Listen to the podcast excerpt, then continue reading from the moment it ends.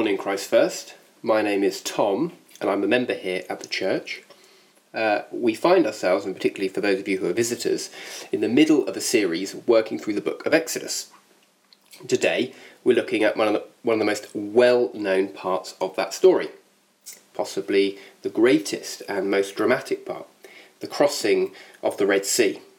Now, I'm not trying to minimise many of the other crucial moments we've already come across in the story so far, like the you know, God appearing at the burning bush, uh, the, the ten plagues of Egypt, uh, the Passover. And of course, we're still yet to see the giving of the law, the giving of the law, the Ten Commandments at Mount Sinai. But this has to be, I think, one of the most famous stories in Exodus. As I've been preparing, I've been struck by how Although we probably know this story so well, we can miss so much that God is telling us about Himself, about the world, and about us through it. I believe this 4,000 year old story is deeply practical and applicable to our daily lives today. So, my prayer is that you will, as I'm praying I will, after meditating on this text of Scripture, we will be changed and stirred to greater faith and action. So before we begin, let's pray. Father, we thank you for your word. We thank you that it speaks to us by the work of your Holy Spirit. It can transform us, it can change us. And I pray, Lord, you'd help me now to speak. You would use the words that I've prepared, and that you would open the ears of all of those listening to hear what you're saying. In Jesus' name. Amen. Okay, well, a little bit of context. Uh, before we read our text, it's, it's important to remind ourselves of what's happened so far in the story uh, before we read the passage. So, the Israelites have been in slavery for about 400 years in Egypt. Uh, they've been treated brutally and harshly by the Egyptians, particularly in the most recent years. So, God raises up Moses, a man to lead the Israelites out of slavery in Egypt and into a pilgrimage towards a land of their own that had been promised to them by God to one of their forefathers, Abraham. Moses obeys God and asks Pharaoh, king of Egypt, to let Israel go, but he refuses. So God sends a series of ten plagues on the Egyptians to teach them that the God of Israel, the Yahweh, the I am who I am, is Lord of all.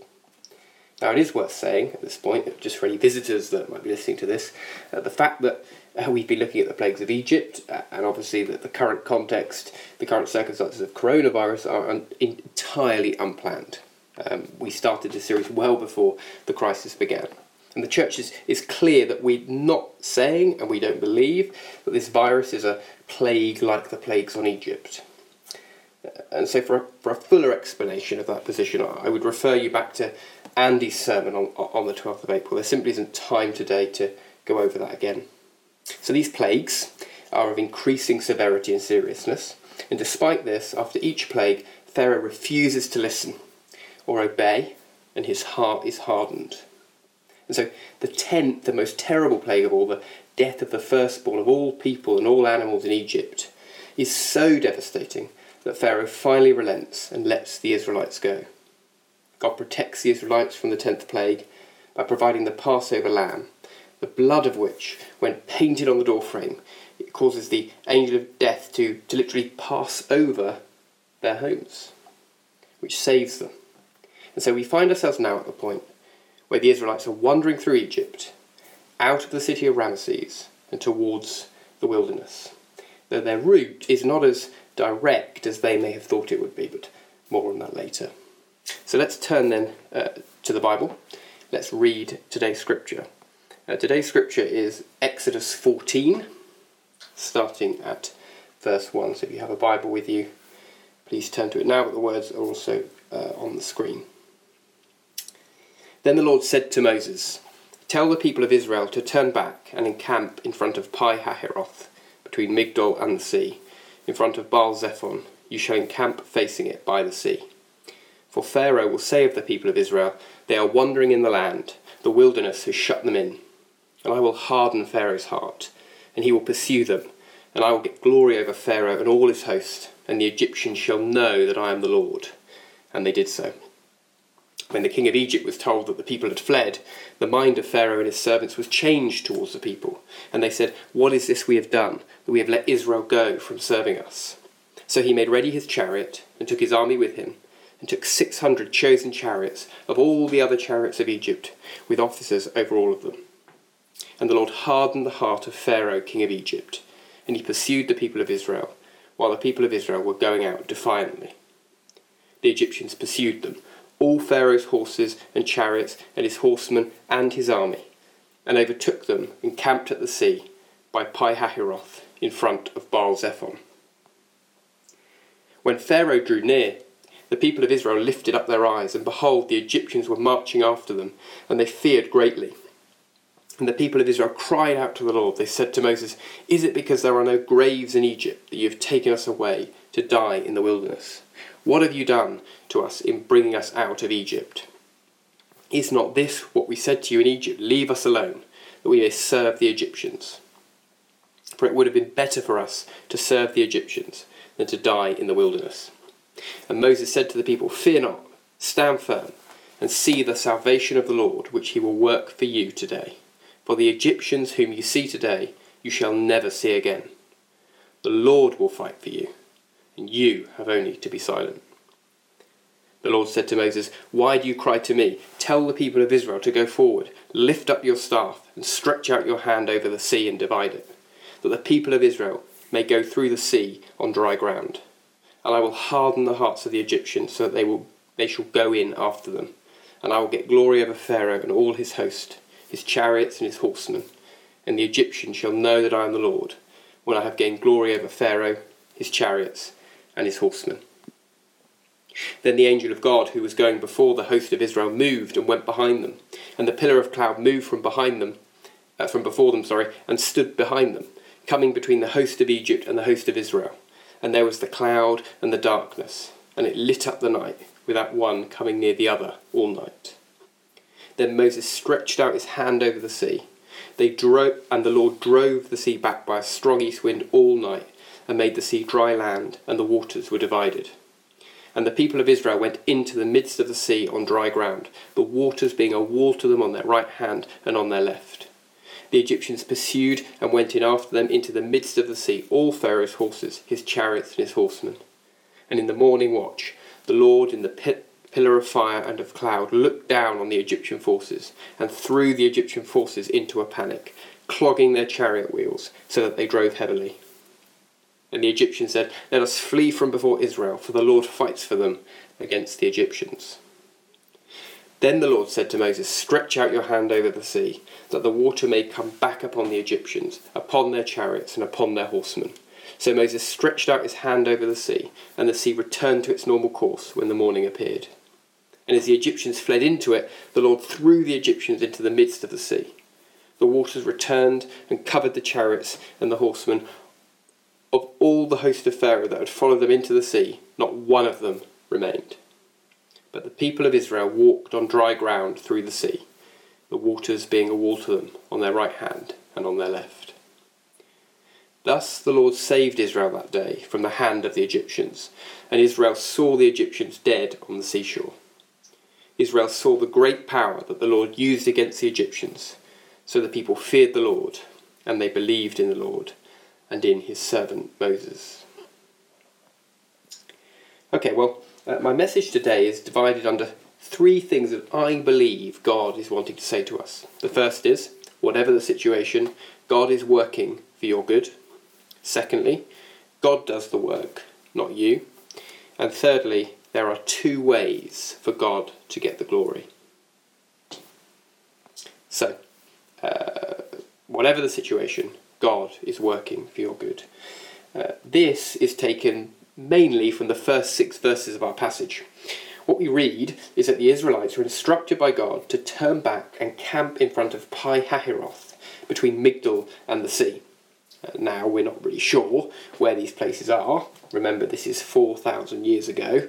Uh, but we are given a clue as to the circumstances in verse 3 where it says, Pharaoh will say of the people of Israel, They are wandering in the land, the wilderness, has shut them in. In other words, the Israelites, having left their slavery in Egypt, having plundered their slave masters by taking gold and silver with them as they leave, now look like they're full of uncertainty and indecision, wandering in the desert, still inside Egypt, the country, the nation they're fleeing from, trapped between the wilderness and the sea. Now, on this slide, I have a map which shows the possible routes of the Exodus, which are drawn in with the, with the red arrows. Uh, the Israelites uh, almost certainly would have left from the city of Ramesses. Now, I'm sure that you know, being on that spiritual high, having seen God move so powerfully at the Passover, uh, so powerfully in the plagues He's brought in Egypt, so powerfully in the way that they've been miraculously just sent out of of Egypt by Pharaoh himself. The expectation would have been that now surely they would march on to take the promised land that had been uh, promised to their uh, forefather, their ancestor Abraham. That's what I think anyway. And that route would have taken them the one that I've drawn in yellow with those two arrows. And you'll see it takes them via the way of the Philistines. Now, we did actually read in chapter 13 last week that God told Moses not to go that way because the Israelites weren't ready to face the Philistines and the war that would inevitably result. So instead, God sends them what looks like the wrong direction down towards the Red Sea, which I've drawn in in green. And so by the time they get to the edge of the Red Sea and they see the chariots of Egypt approaching them, they're totally stuck. They've been cornered by the most powerful army of the known world at that time. An army made of 600 of Pharaoh's choicest chariots, the most advanced military hardware of the time. Now, I wonder how you would have felt being an Israelite, wandering in the wrong direction in a foreign land which has treated you so badly. What fears you might have, how confused you might be. You might be wondering, you know, have we heard God correctly? we too can find ourselves in places where we question if God's there. We question why is He allowing this or that to happen? We might have asked for more of God in our lives. We might have asked for a closer walk with Him, more obedience, more holiness, and instead we seem to have difficulty or disappointment. And so we might say it didn't look good at the shores of the Red Sea. But we have an advantage the Israelites didn't have. We can read on, we can see what happens next, and what we can see is that God is in fact using this event to bring about an incredible rescue of the Israelites and victory over the Egyptians. So, the truth, as the Israelites are panicking and thinking they were better off in Egypt and, and fearing for their lives, is that God is in control. God has a plan. God cares for and loves the Israelites and is not going to let them be destroyed or recaptured. And so it is with us. Whatever you're going through right now, whatever you've been through, you need to know that God is in control. He has a plan, He cares for you, and He loves you.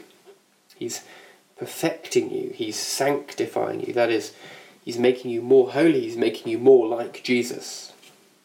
I'm not saying that God is not going to put you in difficult situations. And, and I'm not saying He won't ask you to face challenging circumstances. Quite the contrary, quite the opposite. I mean, look at the Israelites. Look at their suffering as slaves in Egypt, and now the terror as they sit cornered on the shores of the Red Sea. But I think that the New Testament uh, writers, the apostles, you know, talk much the same to the early Christians. We read that in Acts chapter 14, the, the words are on the screen where it reads When they had preached the gospel to that city and had made many disciples, they returned to Lystra and to Iconium and to Antioch, strengthening the souls of the disciples, encouraging them to continue in the faith, and saying that through many tribulations, the NIV uses the word hardships, we must enter the kingdom of God. So, in the current context of, of, of the coronavirus, we, we can have confidence, can't we, that God is in control and He's using it for His purposes.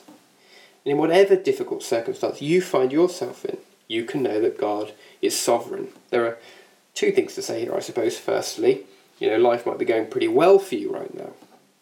And I suppose this is a chance to learn the theory, as it were, so that when life gets hard, which it will, you'll be ready to respond with faith when finances or career or friendships or reputation or family or your health fail. You'll be equipped to stand the trial. Secondly, you might be going through something really tough.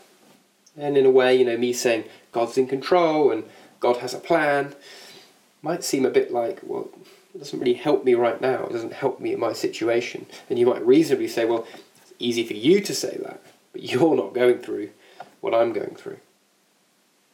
Tim Keller uh, was recently giving an interview and he was asked about suffering. And he said, you know, there are basically two responses you can give.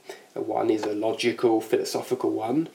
It's valid, uh, but it's not necessarily very comforting for the person who's in the middle of suffering. And in a way, it's the argument that I've been making so far. It goes something like this because you can't think of a reason why good God might allow this or that to happen, it doesn't mean there isn't one. But the second one, the, the more comforting one, particularly for people who are going through something really difficult right now, is that, you know, if you are in the midst of a difficult time, then whilst I may not know why you're suffering as you do, whilst those around you may not know why you're suffering as you do, what I know for sure is that it isn't because God doesn't love you. And I know that because God the Father sent his Son Jesus Christ into the world to be God in human form, to suffer, to weep and grieve, and be hungry and thirsty, and be abandoned and mocked and beaten and left to die on a cross, all because he loves us. You know, Jesus suffered, so he knows your suffering. Nicky Gumbel, uh, the founder of the Alpha Course, has a wonderful phrase that he was sharing in, in, in, a recent sermon as I was preparing and listening to something he was sharing. He, he talked about this. It, it's wonderful. The phrase is, it didn't look good at the crucifixion. And as a habit, as a family, that they, they tell each other, you know, when life's hard or disappointing or confusing, they'll say, hey, it didn't look good at the crucifixion. So can I encourage you to remind yourself, you know, when things are hard or tough, to remind those around you, particularly those that are also believers, you know, it didn't look good at the crucifixion. And I also took great encouragement uh, from the following hymn or poem from John Newton. I, I uh, as I was preparing, I was sharing some of my thinking and my ideas with Ruth, and, and she'd happened that day to be speaking to her mum on the phone who shared this very uh, poem, and it just seems so apt. Uh, I'm going to read it. I ask the Lord that I might grow in faith and love and every grace, might more of his salvation know, and seek more earnestly his face. 'Twas he who taught me thus to pray, and he I trust has answered prayer, but it has been in such a way as drove as almost drove me to despair. I hoped that in some favoured hour at once he'd answer my request, and by his love's constraining power subdue my sins and give me rest. Instead of this, he made me feel the hidden evils of my heart, and let the angry powers of hell assault my soul in every part. Yea, more, with his own hand he seemed intent to aggravate my woe, crossed all the fair designs I schemed, blasted my gourds and laid me low. Lord, why is this? I trembling cried. Wilt thou pursue thy worm to death? Tis in this way, the Lord replied, I answer prayer for grace and faith. These inward trials I employ from self and pride to set thee free and break thy schemes of earthly joy, that thou mayst find thy all in me. Romans 8:28 says, "And we know that for those who love God, all things work together for good, for those who are called according to his purpose." You know, our times of our times of fear and struggling and sorrow and doubt, the times that God is using for our good, our eternal good. Okay, God does the work, not you. Now, if we ask ourselves the question, you know, what do the Israelites do in this story? You know, I mean, what are they asked to do? What are they expected to do? What is required of them? What we see is that basically they've got one job. They've got to follow the leading of God. God is leading them in, in two ways in Exodus. Firstly, through Moses, and secondly, through the presence, the pillar of cloud by day and fire by night that we learned about last week. And they have obeyed God by trusting in the Passover lamb so far. They've obeyed him in marching out of Egypt, and they followed up to this point at the shores of the Red Sea. But the Israelites seem to be, don't they, having a moment of wavering faith, and that's maybe a little bit kind. I mean, some extent they've got no faith. But they've, they've got one job and they seem to have completely lost sight of it. They, they say, don't they, to Moses in verse 11, Is it because there are no graves in Egypt that you have taken us away to die in the wilderness? And again in verse 12, they say, It would be better for us to serve the Egyptians than die in the wilderness. They're, they're ready to trade it all in. All that God has done for them at, at this moment, ready to be back in Egypt, back in slavery. And honestly, you know, I have some sympathy with them you know, along our journey, have we not often had similar thoughts, but under a lot less pressure and danger than Israel? You know, we've been tempted by sin or the pleasures of the world to, to trade it all in. You know, it could be possessions, could be career, could be relationships. Any time we give in to temptation, we are in effect, aren't we, trading in our relationship with God for that thing. But Moses, on the other hand, is full of faith. He says in verse 13, Fear not, stand firm, and see the salvation of the Lord, which he will work for you today. You know, the key, I think, is the key to having Moses' faith is that he looks at God and not the circumstances around him. He, he knows who God is, he knows his character. And he's been on a journey, Moses, if we remember back to earlier on in, in Exodus, you know, he wasn't always so faithful. But now he seems to have learnt who his God is, and he, he, he only looks at who God is, what he knows he's done in the past, and therefore what he's confident he can do again. So I read that verse again. He says, Fear not, stand firm, and see the salvation of the Lord, which he will work for you today. Notice how the Israelites bring nothing to their own salvation. Verse 14 goes on to say, The Lord will fight for you, and you have only to be silent. It's the work of God from beginning to end. Previously, we learnt how the Israelites were rescued by the Passover lamb, which has died in their place. And all they had to do was have faith and demonstrate their faith by painting the doorframe with its blood.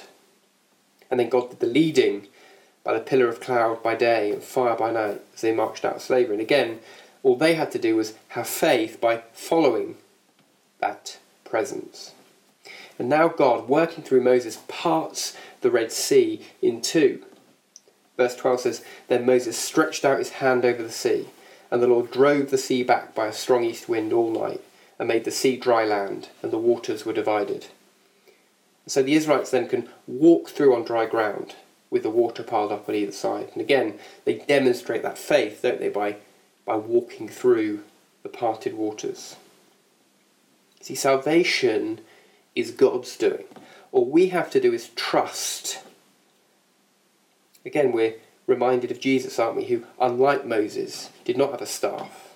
He, he didn't need to pray, he just spoke, and the wind and the waves obeyed him. And Jesus, who went to the cross to die for our sins, who suffered in our place, who rose from the dead, and who has done his work, and now sits at the right hand of the Father. You contributed nothing to your salvation. You see, it's all God's work, it's all God's grace, it's all God's kindness to you. Now, please don't misunderstand me. I'm not saying, therefore, we can just kick back and, and relax and sort of just let God do the work. That's not what I'm saying. Remember, the Israelites have to exercise faith in response to God's work of salvation. They have to follow the presence, they have to paint the door frames with the blood. They have to walk through the parted Red Sea. And we too have to put our trust in Christ and bring our lives into obedience to Him. You see also the, the Israelites, they, are standing at the shores of the Red Sea they're looking back at the Passover and their rescue from slavery. I think it's a lot like us looking back at the cross where we were redeemed. You know, we still face danger, just like the Israelites did. The Israelites have been saved from physical slavery, but are in danger of being enslaved again. And we've been rescued from spiritual slavery to sin, but we find ourselves, we, tempted at times, assaulted, under spiritual attack. We say sin was defeated at the cross, and amen, it was. But it doesn't always feel like it. The cross is salvation past, but we need help now in the present. And so, just as God parts the Red Sea, ensuring the Israelites don't fall back into physical slavery, we have the work of the Holy Spirit in us, ensuring we don't fall back into spiritual slavery. God's Spirit is dwelling in us, perfecting us, transforming us, renewing us. it's the work of the Spirit. and in that sense, salvation is an ongoing thing too. We talk about salvation past the cross, but there's salvation now, the Spirit working in our lives. And there is salvation yet to come, of course, as well, uh, when we enter the new creation, the new heavens and the new earth, the city, the new Jerusalem. Jesus says in John 10 20, John 10 29, My Father who's given them, that's us, he's talking about us as Christians, to me, is greater than all, and no one is able to snatch them out of the Father's hand. Or again, Philippians 1 uh, verse 6 says, And I'm sure of this, that he who began a good work in you will bring it to completion at the day of Jesus Christ. So if you're in a battle with sin and temptation right now, which is going to be all of us to a greater or lesser extent in different areas. We need to trust in God, who by His Spirit is going to give you the help you need. Trust in Him, and He will deliver you. Let God fight for you in prayer, in worship, in service of others, in reading Scripture, in fasting. Seek more of His Spirit. His Spirit will do the work. Sometimes we need to stop striving ourselves, you know, working it all out ourselves, saying, you know, next time it'll be different. No, it won't. Unless you cry out to God to help you, unless you open yourself up to the work of the Holy Spirit so He can change you and empower you. Okay, finally, there are two ways for God to get the glory. And this final point is is a sobering one. But I felt really compelled by God to include this as I was preparing. There are two ways for God to get the glory. I believe this is a wake up call for us as Christians and for anyone who's not a Christian and listening to this message. So, as Exodus 14 has shown, and indeed as chapter 15 does for that matter, we haven't had time to look at chapter 15. Chapter 15 is the Song of Moses.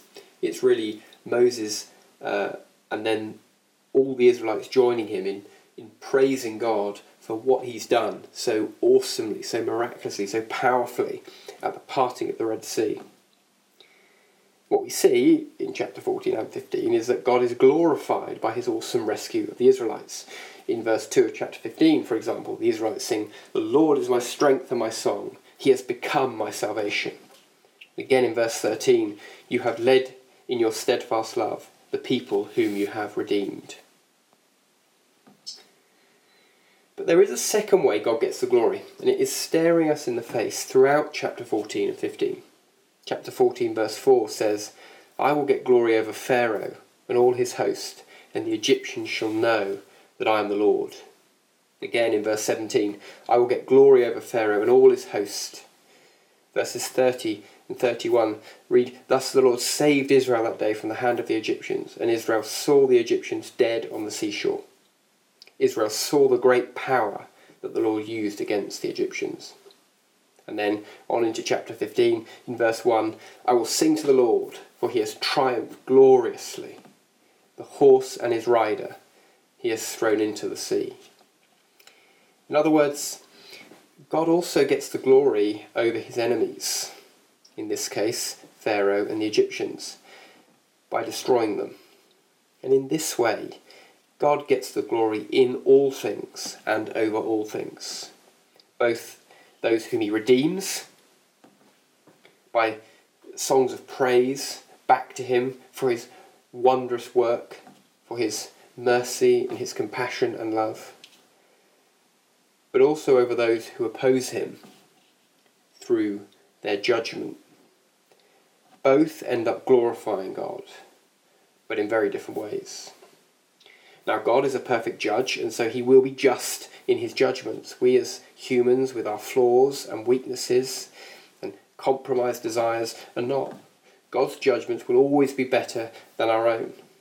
Remember, we know that by this point in the story, the Egyptians are guilty of slavery, oppression, infanticide, genocide.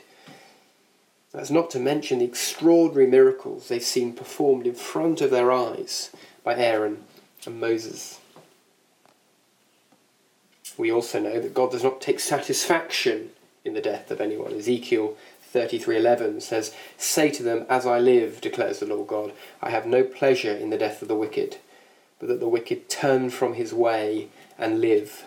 Notice how that not only does God not take pleasure in the death of the wicked, but that instead he's hoping that the threat of such a thing will cause people to repent and turn back to him. And we know, don't we, from Scripture that whenever they do that, God is always gracious and forgiving and merciful. And then Second Peter, uh, chapter three, verses eight to nine in the New Testament, in response to those questioning when God's final judgment is going to come, reads, "But do not overlook this one fact, beloved, that with the Lord one day is as a thousand years, and a thousand years as one day." The Lord is not slow to fulfill his promise, as some count slowness, but is patient towards you, not wishing that any should perish, but that all should reach repentance. So God's desire is for all to turn back to him, to say sorry for not living as they should have done, to instead trust in the sacrifice of Jesus Christ on the cross and start aligning their life under the rule of God. But in the end, the chance to respond for all of us runs out, as it did for the Egyptians at the Red Sea, and as it will for us uh, when we die or when Christ returns. So, my question is this How do you want to glorify God? In heaven or in hell? You need to know this that God has rescued you, He's redeemed you, He loves you. And He's demonstrated that by sending His Son to die on a cross. And on that cross, Jesus took all the righteous anger God has against sin so that it might be paid for in full. All you have to do is to access that rescue by faith. Remember, it's all God's work. We have to simply trust in it and follow it. And then for those of us who are Christians, it's a reminder that the urgency of the gospel is real. That our friends and family and colleagues who don't know Christ stand under God's judgment, but that by believing in the gospel, they will be saved. So often we can be afraid, can't we, to have those conversations about God because it's awkward or we fear the social exclusion, the ridicule maybe. And sometimes those fears are not without foundation. But the importance of the gospel in light of the judgments of God should dwarf any of those things that might hold us back. And we know that we are powerless to make anyone respond to the gospel. Right? That's God's work, remember, and God's business. But we are responsible for carrying the message through which God can so powerfully work. Romans 10, verse 14 reads, How then will they? And the they is referring to those who are not Christians. So, how then will they call on him in whom they have not believed. And how are they to believe in him of whom they have never heard? And how are they to hear without someone preaching? You know, I know I certainly need more of the Holy Spirit for compassion and boldness and love to share the gospel with those around me. I wonder if the same is true for you. There's just too much at stake.